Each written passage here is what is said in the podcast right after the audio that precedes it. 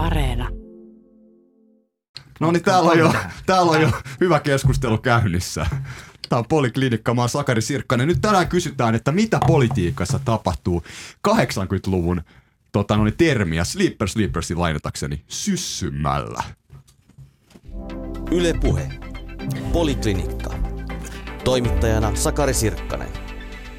Lauri Nurmi, Iltalehdestä politiikan toimittaja. Ja monissa muissakin medioissa, koska kirjoittelet kai muihinkin ja oot paljon kirjoittanut kirjojakin. Noin edespäin. Moi. Moi. Juha Rahkonen, taloustutkimuksen tutkimusjohtaja, moikka. Moi. Ja nyt Jenni ei valitettavasti naisena viimeiseksi. Oot yliopistolehtori Turun yliopistossa, moikka. Sen verran en huomannut tuossa sanoa erikoistutkija. Erikoistutkija nykyään, okei. Okay. Joo. Yes. Yeah. Mutta Okay. kyllä, kiitoksia. Mukava olla täällä. Näin on. Mukava, että olette täällä. Ollaan tehty täällä porukalla aika monta kertaa. Mitä politiikassa tapahtuu syssymällä? Lauri. Meillä on odotettavissa totinen testi siitä, että miten kestävä se hallitus on. Mä olin kesällä Kainuun korvessa, missä mäkäräisparvi hyökkäsi Maria Ohisalon ja reporterin kimppuun ja siellä oli rajavartiolaitoksen päällikkö ja rämmittiin itärajalla. Niin virkistävintä oli se, kun Maria Ohisalo siellä sääskien keskellä totesi, että jos ei ilmastopolitiikassa ala tapahtua, niin vihreät harkitsee hallituksessa olemista. Mm-hmm. Ja jutulla oli miljoona lukijaa ja siihen otti kantaa, kantaa tuota koko poliittinen Suomi, vaikka elettiin heinäkuuta. Mutta siinä tuli esille se, että hallituksessa on koronakriisistä huolimatta ihan oikeita paineita. Siellä on tämä ilmastopaine, siellä on työllisyyspaine ja se, mitä tapahtuu kiteytettynä, joko hallitus tekee päätöksiä tai sitten me ja oppositio, meillä tarkoitan kriittisiä tutkijoita ja kriittistä mediaa, joudutaan kysymään, että onko tällä hallituksella vaatteita. Juha Rahkonen, mitä näyttää syssy politiikan meiningeissä? No kyllä tässä työllisyyttä pakko kohta ruveta ajattelemaan, että nyt on tämä Lapin matkailu on kuuma Niin on. peruna, se on todella kuuma. Se saattaa myös lyödä sitten kiilaa hallituspuolueiden väliin, että kyllä nyt jos ei keskustalo ole edes tässä profiloitumisen mahdollisuutta, niin missä sitten? Että nyt keskusta on ollut todella hampaaton koko tämän hallituskauden ajan. Siellä lähestulkoon punavihreiden lakeijana. Mm-hmm. Ja nyt, nyt pitäisi iskeä siis, ja nyt tässä koko koronakriisissä on semmoinen vähän keisarin uudet vaatteet ilmiö, että kuka kehtaa sanoa, että keisarilla ei ole uusia vaatteita. Että tämmöisen takia muutamien tartuntojen takia pistetään Suomi kiinni. Että kyllä tässä on niin kuin nyt alkaa pinnan alla jo kuplia, että aletaan vaatia, että ei meillä voi olla pistää Lappia ajaa konkurssiin. Nyt tuli tärkeä pointti. Tänään, tänään ihan oikeastaan Lappi on tosi iso juttu. Ja, ja tota, talous ja terveys aletaan asettaa niin kuin vastakkain entistä enemmän. Jenni.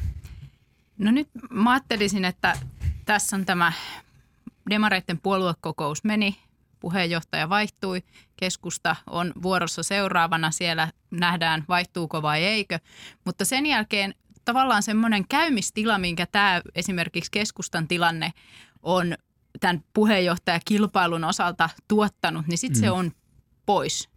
E- Se ei ole enää, ei ole enää mahdollista myöskään vetäytyä tavallaan esittämästä niitä ö, näkemyksiä ja niitä, sitä, että mitä vaikkapa työllisyyden suhteen tehdään, työmarkkinauudistusten suhteen, niin sen taakse, että katsotaan sitten kun. Eli siinä mielessä nyt voisi vois olettaa, että syksy kun saa, niin, niin jotain päätöksiä ja esityksiä, linjauksia tulee. Miltä näyttää? Eläkeputki. Tuleeks? Täytyy sanoa, että mä uskon, että tulee. Koska No, jokin niin. iso asia on saatava ja tässähän on osattava tällaista kremlologiaa ja pääministeri Marin linjapuheessansa maanantaina Väläyt. väläytti tätä ja jo aiemmin eläkeputken poistoa tai lyhentämistä ovat vihreää näyttäneet vihreät, Kyllä, keskusta, kyllä, RKP yes. ja pääministeri ei sulkenut pois. Pois. Ja jokainen voi nyt sitten tietää, mitä tämä tarkoittaa. No nyt sitten iso kysymys on se, että jos saadaan tällainen eläkeputkiasia, niin onko se se yksi? Että jääkö kaikki muu sitten pois, kun voidaan sanoa, että hei, me saimme tämän yhden ison ja vaikean asian.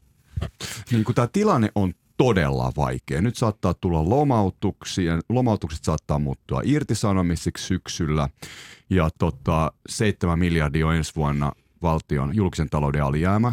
Ja tota, ää, nyt kun siis, niin, mit, mitä Lauri sanoit tästä siis, tästä, ää, unohtui ajatus tässä siis tuosta eläkeputkesta. Niin eläkeputkesta, niin tota, kun sitähän on kymmenen vuotta tavallaan niin kuin vedetty ylemmäksi. Et nyt jos se, jos kokonaan poistetaan tai leikataan, niin sillä ei välttämättä olekaan enää niin suurta merkitystä. Mä juttelin tästä eilen muutaman ekonomistin kanssa. voi, sillä voidaan saada ehkä 5000 työllistä. No sä 30 plus 30 000 tarvittaisiin ja ehkä nyt sitten vielä enemmän, että puhutaan siitä 80 000 työllisestä ehkä. Siis kaikki nämä työllisyystoimet, mitä nyt valtiovarainministeriö tässä mm. esitti, niin ne tässä tilanteessa tuskin hirveästi auttaa, koska pitäisihän ihmisille olla työpaikkoja. Niin. Mutta tämä on tietysti, politiikassa on vaikea nähdä, että nämä palvelee pitkän ajan tarkoitusperiä. Että kyllähän nämä kaikki nämä työllisyystoimet, eläkeputken poistaminen, osittainen varhennettu var, varhaiseläke ja kaikenlaiset tiukennukset ja keppi, niin kyllä se pitkällä aikavälillä auttaa tätä Suomen huoltosuhdetta, joka on menossa. Että se pitäisi nähdä myös niin kuin useamman vaalikauden yli, kun näitä ratkaisuja tehdään.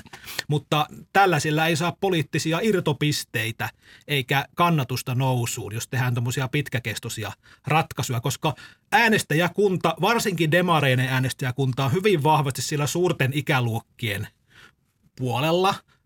SDPllä on iäkkäimmät äänestäjät. Niin, ja, jotka siis ovat jo käytännössä eläkkeellä. Kyllä, mutta näitä on tosi paljon, koska suuret ikäluokat on suuria. Niiden ääni tuntuu, kuuluu tuossa äänest- äänestämisessä todella voimakkaasti. Ja nämä kyselytutkimusten mukaan nämä äänestäjäryhmät on kärsinyt kaikkein vähiten koronarajoituksista. Ei niitä niiden elanto ole siitä mennyt, että joutuu jäämään pois töistä, kun ne ei ole käy töissä muutenkaan. No okei, okay, Jenni, haluatko jatkaa tästä, kun siis jos kerran tilanne on vaikea, tilanne on vaikea, me ollaan kaikki sitten samaa mieltä, mutta jos ei sit näissä työllisyystoimissa välttämättä ole näkymissä mitään ihan valtavaa ö, läpimurtoa, niin tarkoittaako tämä nyt sitä, että joudutaan leikkauksiin vai tarkoittaako tämä sitä, että mennään palkansaajien lompakolle tavalla tai toisella, eli mennään veronkorotuksiin?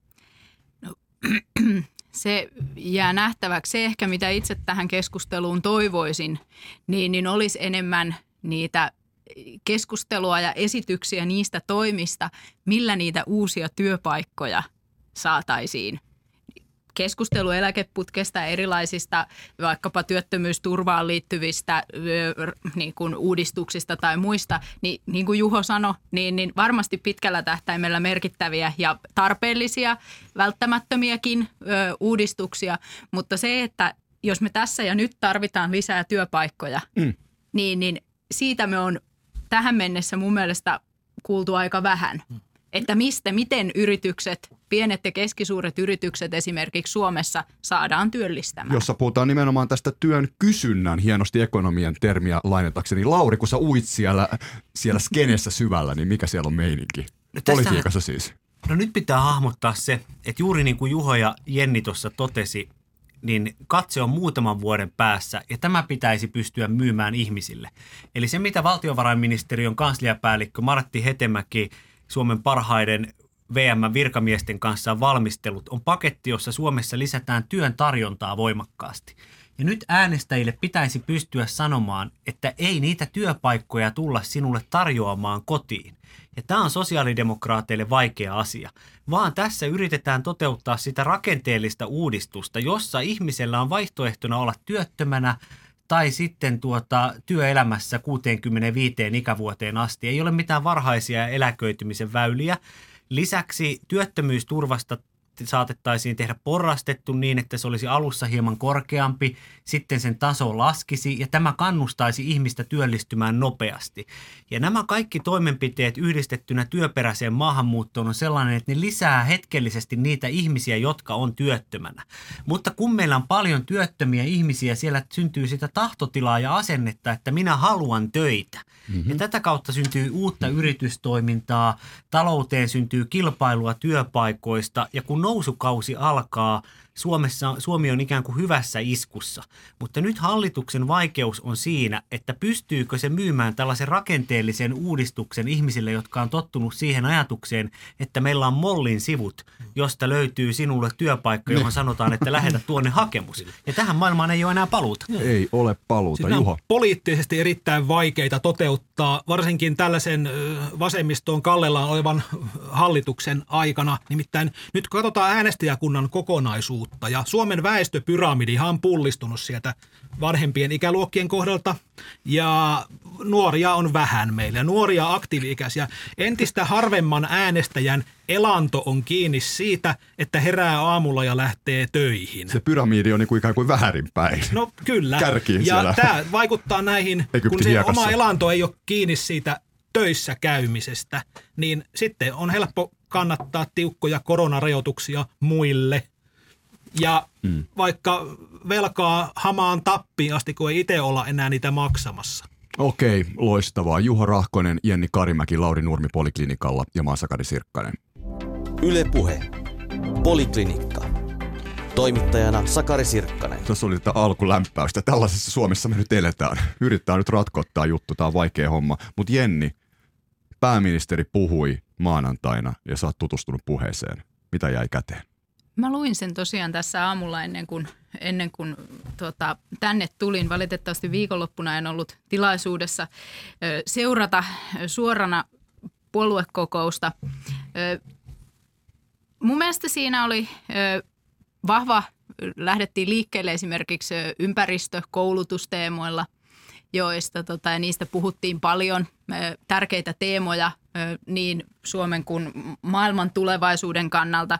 Se, mikä näistä painotuksista mulle tavallaan tuli mieleen, oli se, että, että hallituspuolueiden välinen erottautuminen, etenkin jos puhutaan vasemmistoliitosta, vihreistä ja sosiaalidemokraateista, niin, niin tämän puheen perusteella ehkä on aiempaakin hankalampaa vaikkapa äänestäjälle, että mi, miksi, mitä puoluetta äänestän, mikä on se, se ydinjuttu kunkin puolueen ö, agendalla. Varsinkin vihreiden osalta se, että jos sosiaalidemokraatit, vaikkapa puoluekokous hyväksyy turkistarhauksen, pyrkimyksen turkistarhauksen lopettamiseen, niin, niin tämä voimakas ympäristöpainotus on vihreiden kannalta siinä mielessä hankala, että, että vihreät on kuitenkin, se ympäristö on heidän se asianomistajuuskysymyksensä. Mm. Ja on toki, tämä on myös tämmöinen kaksiteräinen miekka, koska tavallaan jos päähallituspuolue lähtee voimakkaasti kannattamaan ympäristötekoja, ja niin kuin nyt tässä puheen perusteella voisi olettaa, niin, niin asiat etenee, mikä tietysti on niin kuin myös vihreiden kannalta positiivista, mutta, mutta se, että sitten kun seuraavat vaalit tulee, niin, niin erottautuminen saattaa olla hankalampaa, jos syntyy voimakas mielikuva vaikkapa sosiaalidemokraateista ympäristön ja koulutuksen puolesta puhujana, mikä on ollut taas se vihreiden ö, ehkä semmoinen kärki ja syömähammas tässä nyt vaikka edellisissä kuntavaaleissa ja nyt eduskuntavaaleissa. Aivan, roolit to- vähän niin kuin sekoittuu. Toisaalta mä pidin itse siitä, vaikka tässä nyt viime päivinä on käyty kovaa julkista debattia tämän kuuden tunnin tai, tai työajan lyhentämisen suhteen, niin, niin mä itse pidin sitä, että puheessa ja niin kuin puoluekokouksessa esitettiin joku selvästi tulevaisuusorientoitunut visio – niin, niin se oli niin kuin mun mielestä, mä en ota nyt kantaa siihen tavallaan sen vision sisältöön tai siihen, että, että onko se nyt toteutettavissa ja millä aikavälillä ja miten siltä, näin. että kannatat kuuden tunnin työpäivää. ei, ei, siihen en ota kantaa, mutta tämä on semmoinen asia, mitä puolueilta on, itsekin olen tässäkin ohjelmassa useamman kerran peräänkuuluttanut tavallaan semmoista niin kuin eteenpäin katsovaa visio. Että ei aina vaan sitä, että kerrataan, että missä, me, missä on tehty väärin ja sitten se vähän niin kuin jää siihen. Niin, niin siinä mielessä niin kuin kannatan sitä, että tehdään tämmöinen niin kuin rohkea avaus. Niin, tätä helposti lyödään tämmöiset avaukset alas. Niin, ne mahdottomina. Mutta mahdottomina, niin. Marinhan itse tunnetaan nimenomaan kovana työntekijänä.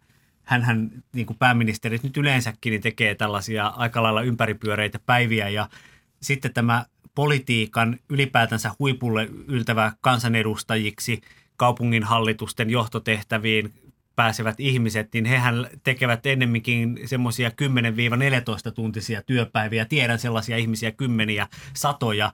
Niin jotenkin vaan itse sitten, mä kannatan tätä ajatusta sinänsä kuudesta tunnista, mutta tietyllä tapaa mä näkisin siinä valitettavasti tällaisen romanttisen utopi, utopian, jota yritetään myydä ihmisille saadaksensa ääniä. No se on poliitikon tehtävä, mutta sitten samaan aikaan, kun he itse ovat joutuneet ponnistelemaan aseminsa päästäksensä ympäripyöreitä aikoja olemaan perheittensä luota pois, niin jotenkin kun mä kuuntelen näitä vaikuttaa. puheita, niin mulle tulee vähän sellainen, että onko tämä pikkasen tekopyhää. Niin. Koska sitten meidän pitää miettiä myös sitä kauppiasta. Meillä on satoja tuhansia ihmisiä, jotka työskentelee liikkeissä. Meillä on vaikka K-kauppias Matti. Kauppa on auki kello kahdeksasta kello ilta yhdeksään. Niin miten sitä myyjän työvuoroa voidaan tehdä sitten muka maksamalla sama palkka kuudessa tunnissa kuin kahdeksassa tunnissa? Ei mitenkään. Ja Marinhan sanoi, että sama palkka maksettaisiin kuudesta tunnista. Tämä lyhentämisajatus sopii asiantuntijatehtäviin, joissa voidaan ajatella, että ihminen on kotona ja valitsee ne hetket, kun hän tekee todella tehokkaasti töitä. Hän on varmasti tuottavampi kuin kahdeksan tuntia juodessansa kahvia kahvihuoneessa kollegojen kanssa, mutta en pidä realistisena tätä työajan lyhentämistavoitetta, koska se ei sovellu ei tälle ylimmälle eliitille, eikä se sovellu isolle niin sanotulle duunarimassalle, koska se on epärealistinen. Juho, Joo. jos te kysyisitte nyt kansalta, miten olisi, kuusi tuntia vai mikä se on, 7,45, niin mitäs vastattaisiin? No tosi hyvä. En, en osaa ennakkoon arvella, mitä kansalaiset vastaa. Että tota, Tämä on todella hyvä kysymys ja niin kuin tuossa Jenni totesi, niin hienoa, että esitetään visioita ja kun jos aikaisemminhan se kahdeksan tunnin työaika, työpäivä oli yhdenlainen visio ja se sitten toteutui, niin miksei sitten loogisena jatkumona, mutta ehkä vähän huonosti nykyiseen, nykymaailmaan sopii tämmöinen keskusjohtoinen ajattelu. Ja sitten tässä on vähän se, että suomalaisilla meinaa mennä nämä suositukset ja määräykset kesken. Niin tämä helposti tulkitaan niin, että nyt et kerta kaikkiaan saa olla töissä kuutta tuntia pidempään, jos hallitus suuressa viisaudessaan antaa tämmöisen mahtikäskyn, että kuusi tuntia töissä ja sitten ovi kiinni ja hanskat naulaan loppupäiväksi ja kaljalle. Ihan lyhyt. Tässä, tässä voi olla tämmöinen sosiaalidemokraattinen ovela kierrä, silmänkääntötemppu, että kun porvaristohan tarjoaa paikallista sopimista, niin se paikallisen sopimisen salliminen olisi se porvariston tapa sopia vaikka työajan lyhentämisestä. Demari ajattelee, että se tehdään kaikille kollektiivisesti. Se ehkä, mitä mä tässä, tämä on aika lailla myös tämä ainakin nyt toistaiseksi tämä julkinen keskustelu jumittunut siihen, että voiko kuusi tuntia olla mahdollinen vai ei. Varmasti tässä tämänhetkisessä tilanteessa ei ole siihen, niin kuin, ei, ei se ole niin kuin realismia. Mutta se, mistä mä toivoisin että enemmän keskusteltaisiin, niin, niin keskusteltaisiin siitä tästä niin kuin, tota, tuottavuuden lisääntymisestä, mihin tämä myös Marin tässä puheessaan kytki tämän työajan lyhentymisen, että mikäli, niin kuin, että mikäli tuottavuus lisääntyy, niin, niin sitten sama tuotos voidaan tehdä lyhyemmässä ajassa. Ja tämä ehkä se olisi se, niin kuin, mihin mä toivoisin, että se keskustelu sitten siirtyy, että miten sitä tuottavuutta Suomessa saataisiin lisättyä. Ja tämähän on ollut sellainen, mistä me on niin kuin puhuttu mm-hmm, myös. Aiemmin, siis eihän tämä ole mikään uusi keskustelu, se tuottavuuden niin kuin lisääntyminen, lisäarvo, miten tuotetaan lisäarvoa. Mutta tässä keskustelussa on se hyvä tämmöinen numeraalinen helppo heitto, vähän niin kuin vappusatanen, niin tämä kuuden tunnin työaika, se, se jää niin kuin elämään, mutta sen arvo on siinä, että se herättää keskustelua. Ja nyt tämä on politiikan niin kuluttajan suojan kannalta hyvä asia. Nyt selkiytyy asetelmat, niin kuin tuossa Lauri Iltalehen kolumnissa hyvin kirjoitti, että meillä on aika selkeä asetelma, tämmöinen porvari vastaan punavihreä. Nyt tässä hahmottuu se kakun tekijät ja kakun jakajat. Ja kun hallituksessa lähes pelkästään jaka, jakopuolen edustajia, niin sitten opposition tehtäväksi jää tämä tota, kakun tekijöinä – profiloituminen. Tässä talousasioissa kokoomus ja perussuomalaiset voivat löytää toisensa ajamalla niin kuin tämmöisen nettoveronmaksajan asiaa.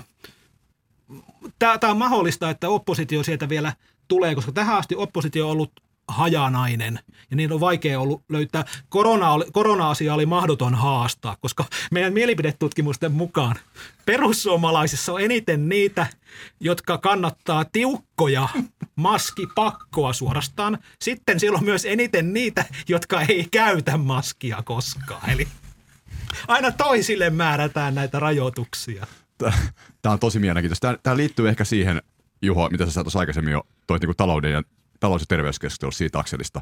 Mitä Jenni sä sanot tähän, että nyt puhutaan siis opposition roolista suhteessa hallitukseen ja puhutaan tästä talous- ja terveyskeskustelusta, koronasta ja ylipäätään koko tästä politiikan niin kuin näkymästä. Että miten, opposi- miten oppositio profiloituu tässä No se on varmaan ajan se, mitä tällä hetkellä hetkessä. oppositiopuolueiden eduskuntaryhmien kesäkokouksissa ja muissa on, on niin kuin kiivaasti pohdittu.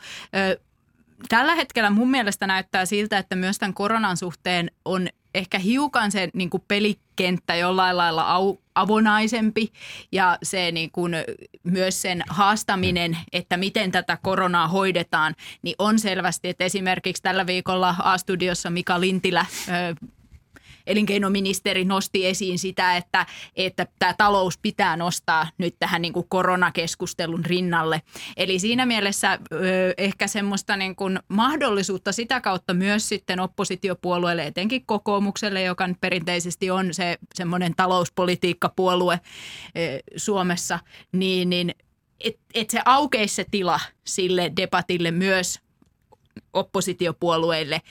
Että siinä mielessä tämä koronakeskustelu ehkä on vähän aukeamassa. Toisaalta nyt on käyty mun mielestä myös huomattavasti enemmän debattia tämän itse koronan näiden niin terveydellisten erilaisista siitä, että mitkä nyt on suositukset. Ja esimerkiksi näistä kansalaiset haastoivat vaikka vaikkapa aika paljon tätä lasten testaamista ja muuta. Eli että kyllä se mm-hmm. ehkä myös tämän koronan suhteen tavallaan se keskustelu on aukeamassa eri lailla kuin mitä se keväällä oli, jolloin se oli aika, aika mahdotonta.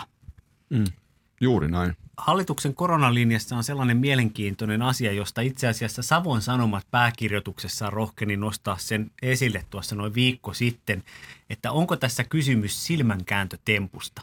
Ja tällä tarkoitan sitä, että kun me muistetaan keväällä, mitä tapahtui, maaliskuun 16. päivä kerrottiin poikkeusolojen toteamisesta, niin Virossa esimerkiksi oltiin siirrytty poikkeusoloihin neljä viisi päivää aikaisemmin, Norjassa, Tanskassa suljettu kouluja. Itse asiassa Suomessa kansalaiset olivat ostaneet vessapaperihyllyt tyhjiksi jo edellisen neljän päivän aikana. Hallitus reagoi ikään kuin pakon edessä tapahtuneisiin tosiasioihin. Keväällä hallitus kertoi muuttavansa tällainen testaa eristä jäljitä strategia. Ja kun kuulin tästä itse toukokuussa, niin ajattelin, että nyt varmaankin palkataan sitten pari tuhatta uutta testaajaa, koska on tulossa elokuun lomakauden jälkeen. Ja puhuin siitä esimerkiksi ihan omasta tuttavapiirissä, että nyt varmaan rekrytoidaan aika paljon ihmisiä. Ja mitään tällaista ei tapahtunut. Elokuussa tästä syntyi valtava haloo. Sitten hallitus kertoo, että nyt lisätään testaajia. Ja itse asiassa on hyvä kysymys, ja tämä on karrikoidusti sanottu. Hallitus on hoitanut monen asian hyvin. Annan kehut pääministeri Marinille johtajuudesta mm-hmm. ja muille ministereille, mutta esitän silti retorisen kysymyksen. Kumpi johtaa Suomea? Kansalaismielipide ja kansalaispaine vai hallitus, jolla oikeasti olisi strategia? No Gallup-mies vastaa tähän tietysti, että perustuslain mukaan valtiovalta Suomessa kuuluu kansalle. Ja sitten se sivulause voidaan unohtaa, jota edustaa, bla bla bla. Mutta siis kansahan on täällä vallassa. Et sikäli tämä menee ihan oikein päin kansanvallan komentoketju, että, että hallitus ottaa huomioon yleisen mielipiteet. Eihän me nyt missään Valko-Venäjällä haluttaisi elää tai sellaisessa systeemissä. Mutta niin kuin Jenni tuossa hyvin totesi, että koronakeskustelu on avautumassa, niin se on todella virkistävää. Nimittäin oli lähes pelottavaa, kuinka yhtenäiseksi tämä yleinen mielipide pakotettiin tuossa kevään aikana. Meillä muodostui hetken aikaa semmoinen, pitkäksi aikaa semmoinen yhden totuuden monoliitti ja kuinka mikä tahansa, mikä vaan on riittävän negatiivista ja hälyttävää, niin menee läpi läpi julkisessa mielipideessä ja vain huonot uutiset voidaan uskoa, että tämä oli niin pelottavaa tämä yleisen mielipiteen tämmöinen keskus, keskittyminen ja yhden totuuden maassa eläminen, että mä aloin oikeastaan ymmärtää, miksi Hitler nousi valtaan. Okay. Tästä ehkä, ehkä voi ajatella, että tästä niin kuin tämmöisenä tästä yhden totuuden, että me ollaan negatiivisten uutisten, niin, niin tällä viikolla näimme tämän tota, noin, ö, numerokeskustelun. Raju veto, Juha. numerokeskustelun siitä, että, että kun oli tippunut nolla pois ö, yleisö niin kuin määristä, että puhuttiin, puhuttiinkin mm. yhtäkkiä 50 henkilön, niin, niin mm-hmm. ihmiset olivat sen, meni sen läpi. viestin luettuaan, niin, niin ihmiset olivat niin kuin valmiita sen uskomaan. Siis ymmärtääkseni oli jopa ruvettu tekemään ö, toimia tulevien tapahtumien niin kuin uudelleen järjestämiseksi tai muuten, tai vähintäänkin ruvettu jo miettimään, että apua, miten tämän kanssa tehdään. Ja sitten toki se nopeasti korjattiin, että hold your horses, ei tässä nyt, että nolla vaan on tippunut pois. Mutta tämä ehkä kuvaa sitä tavallaan sitä semmoista mielialaa ja mentaliteettia, mikä tämän koronan suhteen edelleen on, että ollaan valmiita uskomaan hyvinkin, jos se vaan tulee sellaiselta taholta, joka näitä, näitä niin kuin, ohjeita ja suosituksia ja määräyksiä antaa, niin, niin se otetaan kyllä sitten heti todesta. Pelottavaa lähestulkoon. Miten Lauri, mä otan vielä kiitos, kun itse on tämmöinen talous dikkari, niin jos, jos tämä talous niin ottaa enemmän roolia nyt niin kuin koronaan nähden, talousterveys, niin mitä se tarkoittaa? Mitä se tarkoittaa niin kuin hallituksen sisällä? Kasvavaa jännitettä, koska hallituksessa RKP ja keskusta – esimerkiksi juttelin kesällä parinkin otteeseen RKPn puheenjohtaja Anna-Maja Henrikssonin kanssa, joka on viisikon jäsen. Ja hän totesi, että verotus on vain, vain sellainen väline, että verotus ei ole itseisarvo, että Suomessa pitää myös säilyä kannustavuus, kannustavuus työn tekemiseen ja että veronkorotukset eivät ole ratkaisu – Keskusta on myös todennut, monet keskustalaiset, että veronkorotukset eivät ole ratkaisu. Sosiaalidemokraatit taas lähtevät talouspolitiikassansa siitä, kuten Marin mainitsi maanantaina linjapuheessaan Tampereella, että verotus on keskeinen ohjauskeino demokratiassa. Ja kun sitten lukee tämän Marinin taitavasti kirjoitetun puheen, että mitä hän sanoo sen jälkeen, kun hän toteaa, että verotus on keskeinen keino demokratiassa, niin hän toteaa, Tämä yhdistää hallitusta, että verotus on ohjauskeino ilmastopolitiikassa. Fossiilisista polttoaineista voidaan kannustaa ihmisiä luopumaan verotuksella, mutta hätei perään hän sanoo myös, että sosiaalidemokraatit on aina pienemmän puolella. Suomeksi tämä tarkoittaa sitä, että sosiaalidemokraatit eivät tule kohdistamaan kevennyksiä vaikkapa marginaaliverotukseen – joka on Suomessa Euroopan ennätystasoa.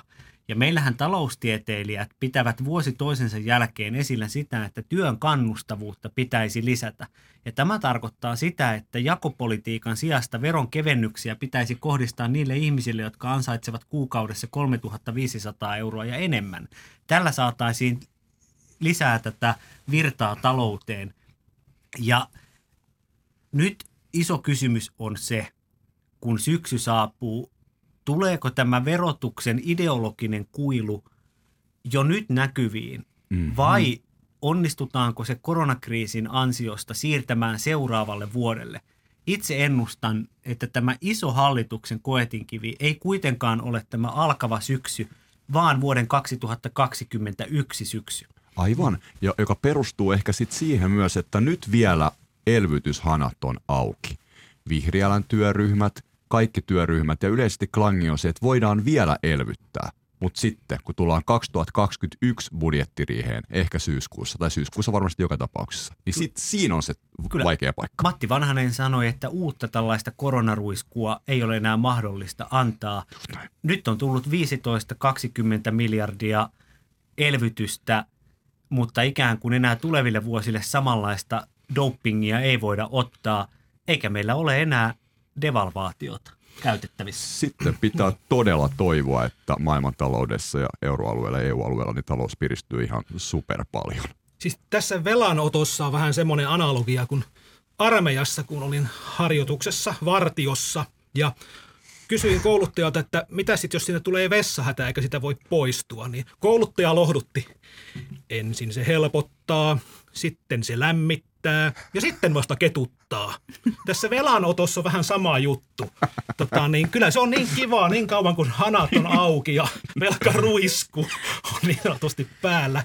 Mutta tässä ei tätä voi loputtomiin jatkaa tätä meininkiä. Ja hallituskauden aluksi keskusta esiintyi tämmöisenä enemmän niin kuin talous tasapainottajana tämän kakun jakajien ja kakun tekijöiden välillä, mutta nyt keskustakin on luisunut sinne jakopolitiikan puolelle aika vahvasti, niin kuin oikeastaan kaikki ihan Saksan Merkeliä myöten. Kyllä, nyt on kaikki siellä, mutta kun keskusta mainittu, ja nyt tämä menee liian raskaaksi tämä keskustelu taloudesta ja työllisyyskeinosta, nyt lopetetaan se tällä kertaa. 30 minsa on mennyt. Jenni Karimäki, Juha Rahkonen, Lauri Nurmi studiossa, mä Sakari Sirkkanen. Ylepuhe. Poliklinikka. Toimittajana Sakari Sirkkanen. Nimittäin ei ensi vaan seuraavana viikonloppuna, niin keskustalla on puoluekokous ja valitaan puheenjohtaja. Niin, niin. Jenni, miltäs näyttää? Saarikko vai Kulmuni? Vaikea sanoa. Kyllähän Annika Saarikolla on ollut jo, jo useampia vuosia jo ennen Juha Sipilän ö, ilmoitusta, että hän jättää paikkansa. Niin kuin jo ennen viime vuotta Annika Saarikosta on puhuttu tämmöisenä, että hän on keskustan uusi, uusi kasvo ja tavallaan semmoinen niin kuin tuleva, tulevaisuuden toivo, johon on varmaan osittain la, laitettu niin kuin odotuksiakin ja onkin laitettu siihen, että hän sitten on se, joka kenties nostaa keskustan sitten ja luo jotenkin uudestaan. Että siinä mielessä nyt on mielenkiintoista sitten nähdä, että kun näitä puheita on ollut, ollut kuitenkin aika paljon, että mikä se mikä se sitten viime kädessä, mitä viivan alle jää sitten, kun puoluekokous äänestää et nythän se tietysti on, on tulee olemaan niin kuin, ö, hyvin erilainen tilanne, koska kokous järjestetään etäkäytäntöinä, ei ole sitä perinteistä suurta tuhansien ihmisten joukkokokoontumista, jossa sitten viimeisenä yönä ja iltana hiotaan sitten ne lopulliset kannat valmiiksi että nyt miten se sitten kenties tulee vaikuttamaan siihen, onko, onko sitten näillä pitkillä kampanjoinneilla vaikkapa sillä, että Katri Kulmuni on tässä koko kesän ajan hyvin ahkerasti kiertänyt keskusta ö, järjestöjä ja kenttää, niin, niin voiko se olla sitten semmoinen, että nyt kun mennään tähän, että, että tota, on erilainen puoluekokous, niin saattaako sillä olla, olla sitten merkitystä, en tiedä. niin, jalkatyön merkitystä ei politiikassa pidä koskaan aliarvioida. Lauri, äh, ootas, kun mä kirjoitin tänne siis sen, että kun siis Kulmunihan ei, jos häntä ei valittaisi nyt uudestaan, niin hän ei ehtisi y- yhteenkään vaaleihin hän ei olisi keskustaa vienyt. Ja kuntavaalithan on nyt ensi vuonna. Tässä on Kulmunin tämä hento olienkorsi. Äänestyshän menee toiselle kierrokselle. Heitän tällaisen, tällaisen arvion. Jos olen väärässä, olen ihan mielelläni, mutta äänestys menee toiselle kierrokselle. Joka tarkoittaa siis miksi? Se menee siksi, mm-hmm. että Jyväskyläläinen puolueen, anteeksi Saarijärveläinen varapuheenjohtaja Honkonen on kentällä erittäin suosittu. Hän saa 20 prosenttia äänistä. Ja tarkoittaa sitä, että yksikään ehdokas kolme, kolmesta, anteeksi neljästä, mutta jos nyt ollaan rehellisiä, niin minä puhun kolmesta. Yksikään ehdokas kolmesta, eli Kulmuni, Honkonen, Saarikko, ei pysty saamaan yli 50 prosenttia ensimmäisellä kierroksella. Tällöin kasvaa tällainen yllätyksen mahdollisuus. Ja Kulmunin sauma piilee siinä, että hänen taustallansa pyörii myös Paavo Väyrynen.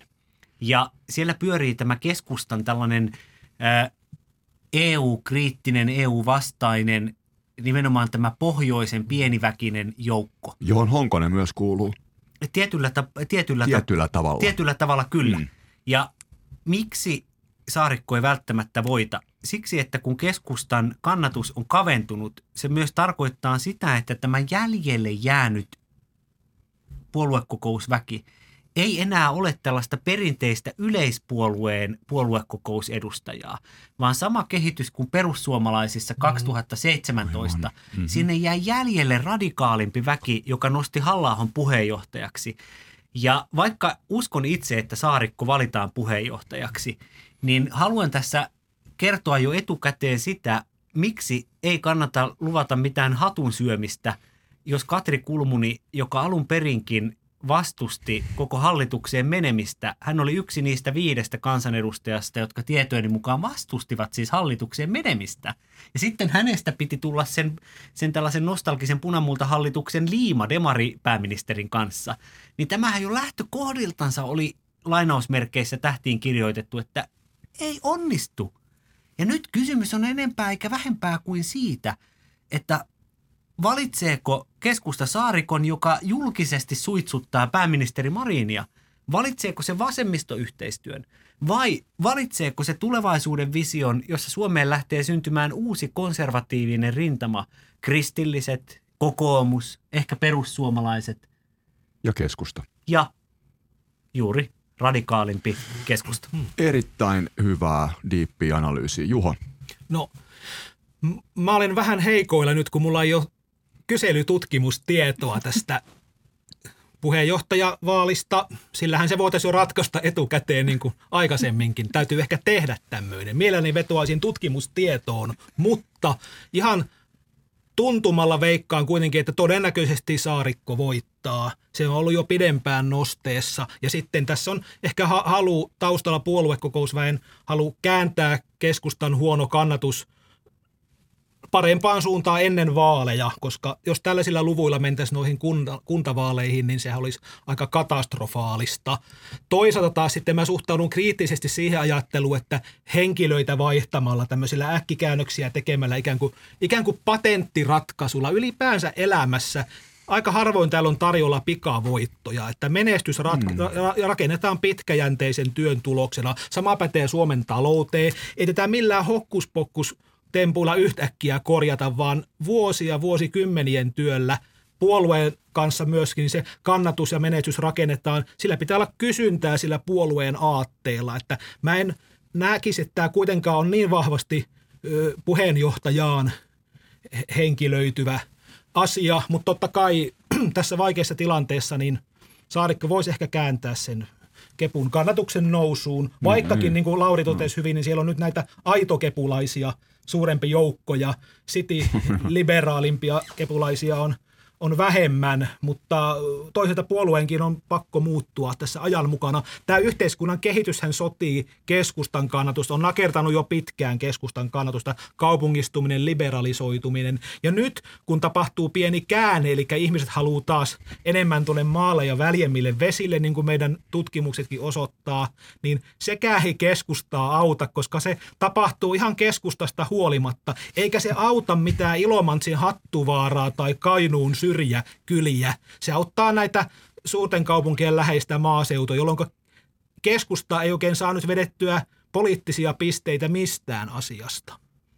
M- miten Jenni, tämä, sanon tuohon väliin vaan tietysti, kun joo, se on tietysti niin, niin, niin puoluekohtainen ja kontekstikohtainen tilannekohtainen. Tietysti jos katsoo päähallituspuoluetta, Sanna Marin ja, ja Demarien kannatus sen jälkeen, kun Mari valittiin puheenjohtajaksi, ei nyt puheenjohtajaksi, vaan pääministeriksi nyt puheenjohtajaksi, niin tota, niin, niin. Toisin on käynyt siis toisaalta hänen tai Kyllä. Demarin osalta, mutta Marinin valinta se on tilannekohtainen kysymys, mutta niin kuin just draftasit sitä keskustan Totta. kuviota muuten, niin se vaikuttaa tietysti toiseen suuntaan. Tota, katsotaan taas sit vaikka esimerkiksi vasemmistoliittoa, mm-hmm. niin, niin Lee Anderson, niin. hän hands out ö, saa siis, kun jos kysytään kansalaisilta siitä, että minkälaisia mielipiteitä heillä on puolueiden puheenjohtajista, Niinpä. Niin, niin Lee Anderson saa huomattavasti korkeampia kannatuslukuja niissä kyselyissä kuin mitä sitten taas hänen oma niin kuin johtamansa puolue.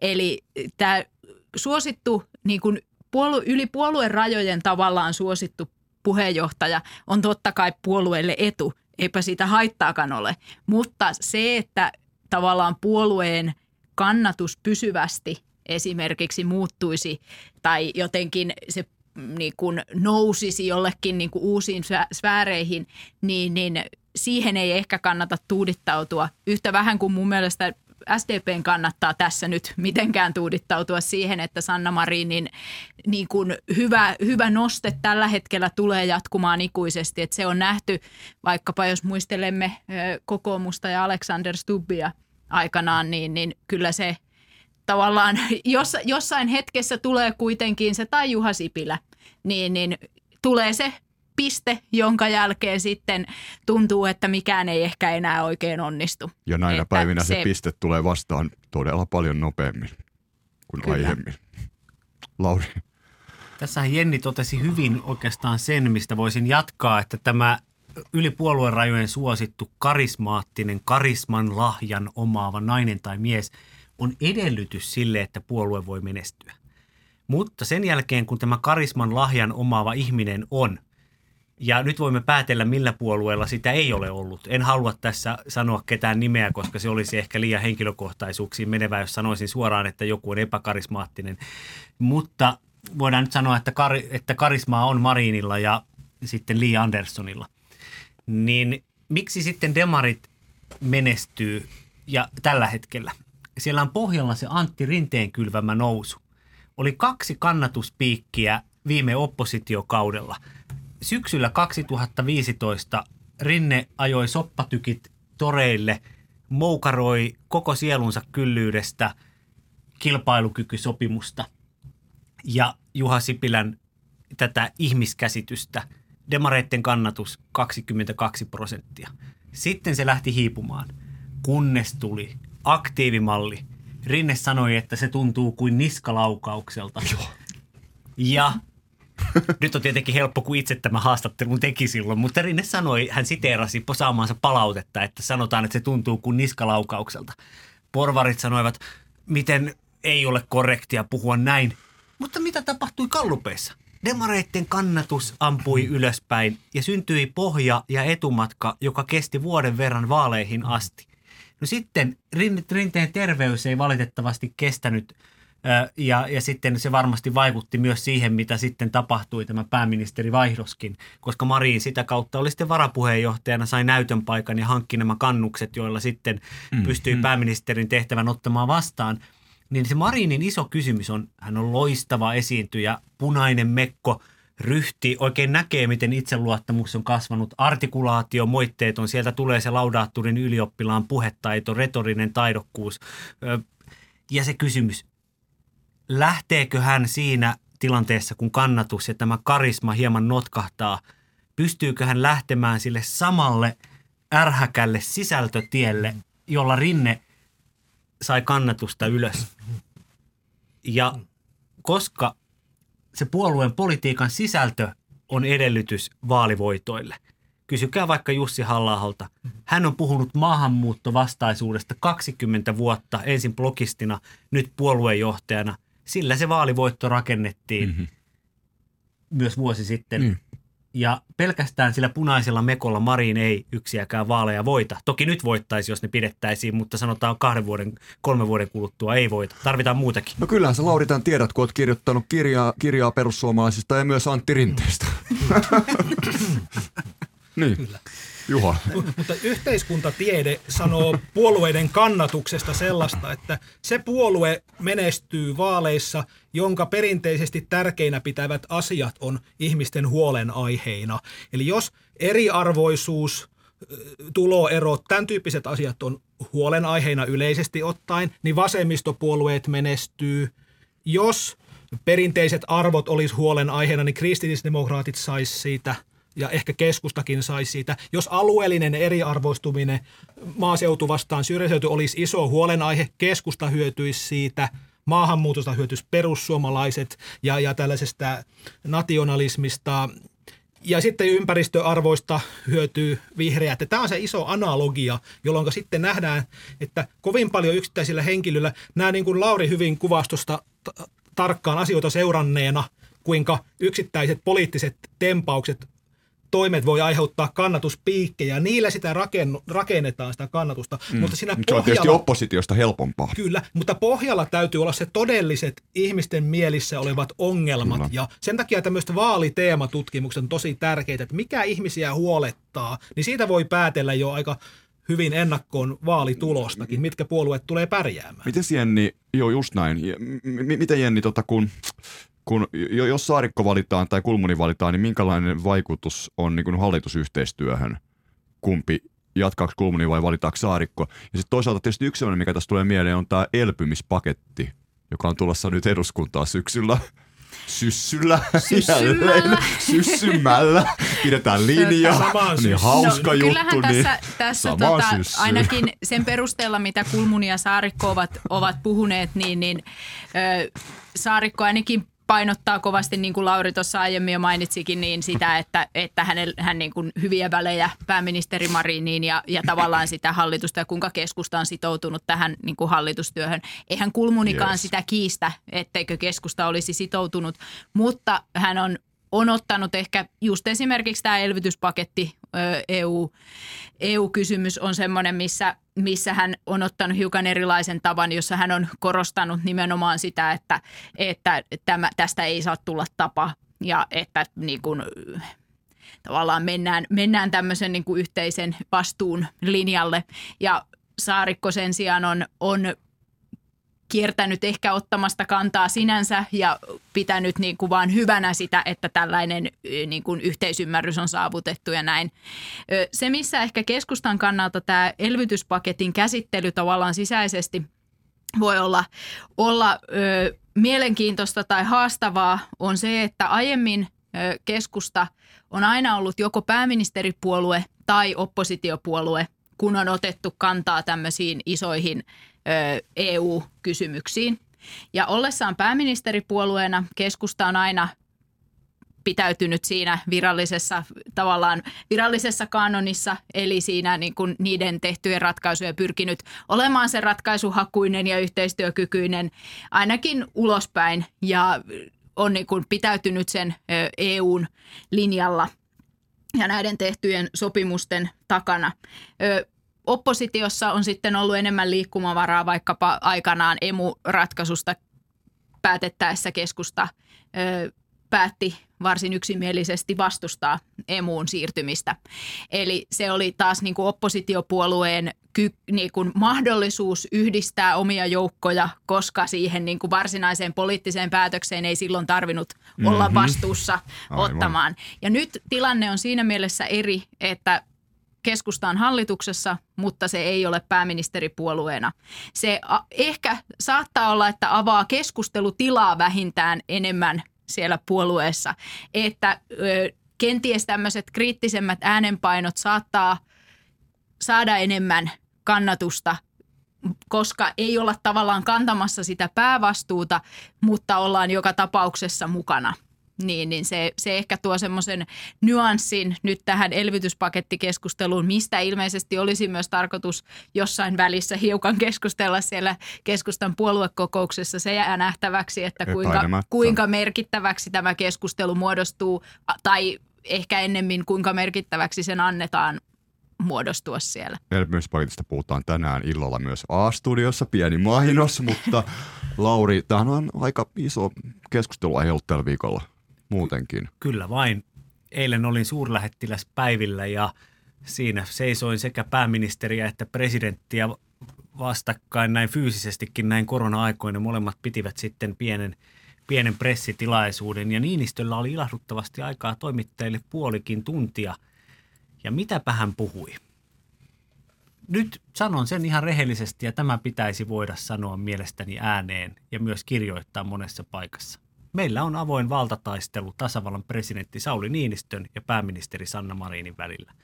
Tämä no valta... shit, Sherlock. Oho, tämä, okay. tämä valtataistelu tuli eilen näkyviin hyvin konkreettisella tavalla.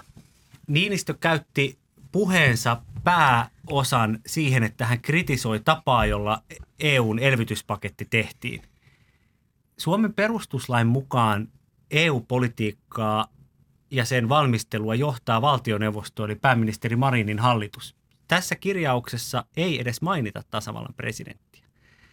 Ja Niinistö taitavasti sitten korosti täällä tiedotustilaisuudessa, että minä en kritisoinut itse tätä paketin sisältöä, vaan tätä menettelytapaa.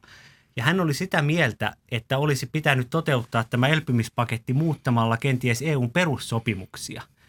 Ja sitten, mitä hän sanoi tiedotustilaisuudessa? Että jos perussopimuksia muutetaan, ne tulevat tasavallan presidentin pöydälle allekirjoitettaviksi. Ja presidentti aivan, tait, aivan tietoisesti hakee tästä EU-poliittista liikkumavaraa itsellensä ja EU-poliittista valtaa.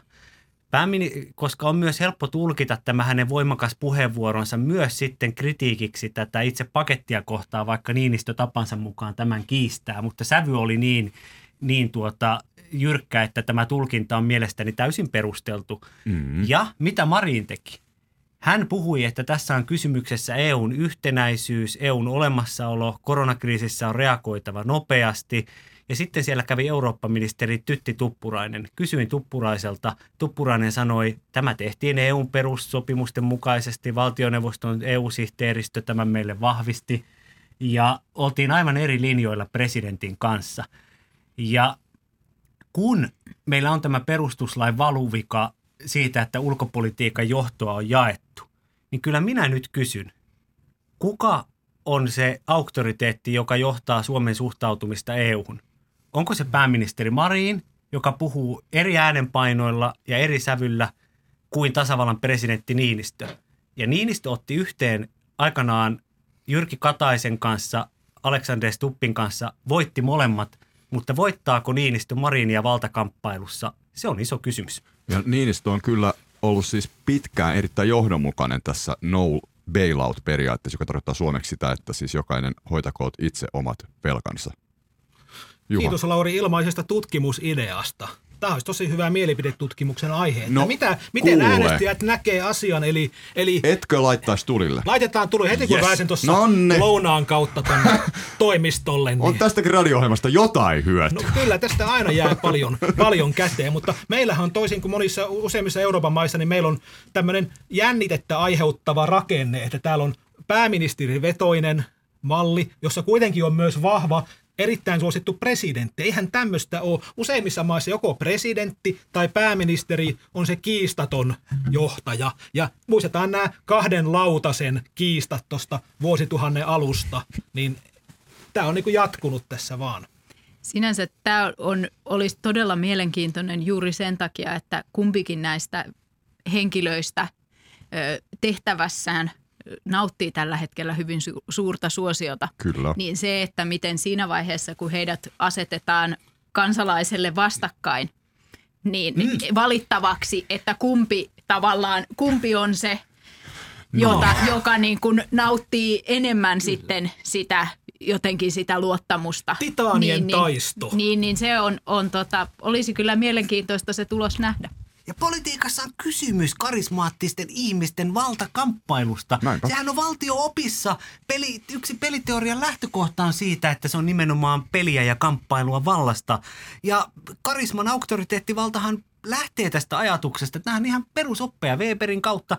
Ja tätä ei pidä pelätä. Meillä on ehkä, kun Suomessa on liian tällainen, vaikka täälläkin aika reippaasti keskustellaan ja monessa paikassa keskustellaan ja kirjoitetaan, niin meillä on kuitenkin vähän tämmöistä, että, mm. että pahastuukohan ne ihmiset nyt, jos me tätä avoimesti puhutaan, ei ne pahastu. Niinistö ja Marinhan on molemmat semmoisia, että mä uskon, että he pohjimmiltansa tavallaan nauttii siitä, koska he kokee molemmat olevansa tällä hetkellä niin vahvoja. Ja silloin on myös voitava tarkastella sitä, että kun kaksi vahvaa ottaa yhteen, että mitä siitä seuraa, koska pelissä on se, että miten suomalaiset suhtautuvat, kumpaa auktoriteettijohtajaa kansan enemmistö kuuntelee. Ja mä odotan nyt todella mielenkiintoisella tavalla sitä, että onko Marinin EU-linja tässä Juhon tutkimuksessa ää, muutaman viikon kuluttua, niin onko se suositumpi kuin Niinistön EU-linja ja kumpi on suositumpi, Marin vai Niinistö. Ja tämä olisi niin kuin todella kullanarvoista tietoa ajatellen seuraavia lähivuosia. Ja tästä EUn elpymispaketista voi odottaa aika todella kovaa keskustelua nyt syksyllä, kun se tulee eduskuntaan. Juho. Joo, niin se on mitä Lauri tuossa sanoin, jatkan siitä, että Suomessa pelätään erimielisyyttä. Täällä on, Suomi on Pohjolan Japani – Suomi on tämmöinen puoli-aasialainen kulttuuri, itäisen Euroopan läntisin ja läntisen Euroopan itäisin maa. Ihan arvotutkimukset Meitä osoittaa tämän. kutsuttiin pojalle japaniksi alun perin siis talous niin näkökulmasta, mutta nyt se on siis kääntynyt myös... Ei, kun se on ihan kansan luonne kult, on meille. Kult, me ollaan, me ollaan puoli-aasialaisia vähintäänkin. Ja meillä on tämä kasvojen säilyttäminen kulttuurissa. Meillä on valtavan konformistinen, eli yhdenmukais, yhdenmukaisen, yhdenmukaisuuden paine – on täällä kulttuurissa suuri. Eli jos olet vähän erilainen kuin muut, ajat eri mallisella, eri värisellä Skoda Octavialla kuin naapuri, niin olet jo outo lintu. Niin, minullakin Joo. on Volkswagen Golf, joten sitten yritän... Aikamoinen radikaali. Joten on. yritän sitten journalismissa olla edes vähän radikaali. Mutta politiikkaan kuuluu nämä ristiriidat ja niin kuin Lauri totesi, niin se on hieno asia, että meillä on erimielisyyksiä ja – ja tästä pitäisi nyt päästä erilaisia vaihtoehtoja rohkeasti pöydälle politiikan suunnasta, että eihän tämä nyt voi olla mikään diktatuuri, jota viisivuotissuunnitelmalla hallitaan. Joo, minuutti per keskustelija Sienni aloittaa, niin vielä summaus, minkälainen politiikan syksy tästä on tulossa? No jos jatkaa tähän elvytyskeskusteluun, niin varmasti perussuomalaiset ainakin tulee siinä hakemaan profiilia ja olemaan, pitämään sitä esillä sitten, kun se eduskuntaan tulee, koska ainakin viimeisimmät kallupit taitaa osoittaa, että se keskustelu oli heidän kannatuksensa näkökulmasta jo, mitä käytiin, niin, niin suotuisa. Eli sitä voimme odottaa varmaan lisää. Sieltä perussuomalaiset ammentaa oikein isolla kauhalla. Kokoomukselle se on tietysti haastavampi teema siinä mielessä, että perinteisesti EU-myönteinen puolue, mutta sitten tietysti tämä talouskulma on aina se, mikä kokoomukselle on vahvuus. Niin, siinä ollaan vähän vaikeammassa hommassa. Otetaan lopuksi tällainen jokeri, mitä ei ole vielä mainittu. Minä odotan pääministeri Marinin ja Petteri Orpon eduskuntasanailua, koska siinä päästiin ilahduttavaan vauhtiin. Siellähän on jo ilmeisesti tällaista epätoden puhumisesta puolin ja toisin syytelty. Ja se on just tätä tällaista, mitä meille kaivataan vähän lisää. Mitä, mi, mistä, mistä tullaan, mistä tota noin, Orpo ja Marin tulevat ottamaan kisaa nyt syksyllä? Tämmöinen porvari vastaan punainen pääministeri. Yes. Se on oikeiston vasemmiston kunnianpalautus, dialektiikka ja, ja paluu vastakkainasettelun kunnianpalautus. Ja Juha vielä ennen kuin lähdetään tästä studiosta käynnistä, että Bemarisi kutoskoneen, se ihana hyrinä ja kesäinen päivä vielä, niin mitä sä veikkaat, että syksyllä tapahtuu politiikassa? No oppositio terästäytyy, mutta tulee myös opposition keskinäinen kilpailu. Kumpi, halla vai Orpo, on Suomen johtava oppositiopolitiikko? Nimittäin molempien puoluejohtajien suuhun sopii aivan erinomaisesti tämä jo George Bush vanhemman kampanjasta kuultu lause Read my lips, no new taxes. Ei etenkään niitä, jotka tekee sen Bemarilla ajamisen kalliimmaksi. Se olisi kamalaa, jos se tulisi kalliimmaksi, eikö vaan Juha? No, new taxes. All right. Hei, ei aivan loistavaa meininkiä. Vedetään taas joskus uusiksi. Jenni, Juho, Lauri, kiitti. Kiitos. Kiitoksia. Yle Puhe. Poliklinikka. Toimittajana Sakari Sirkkanen.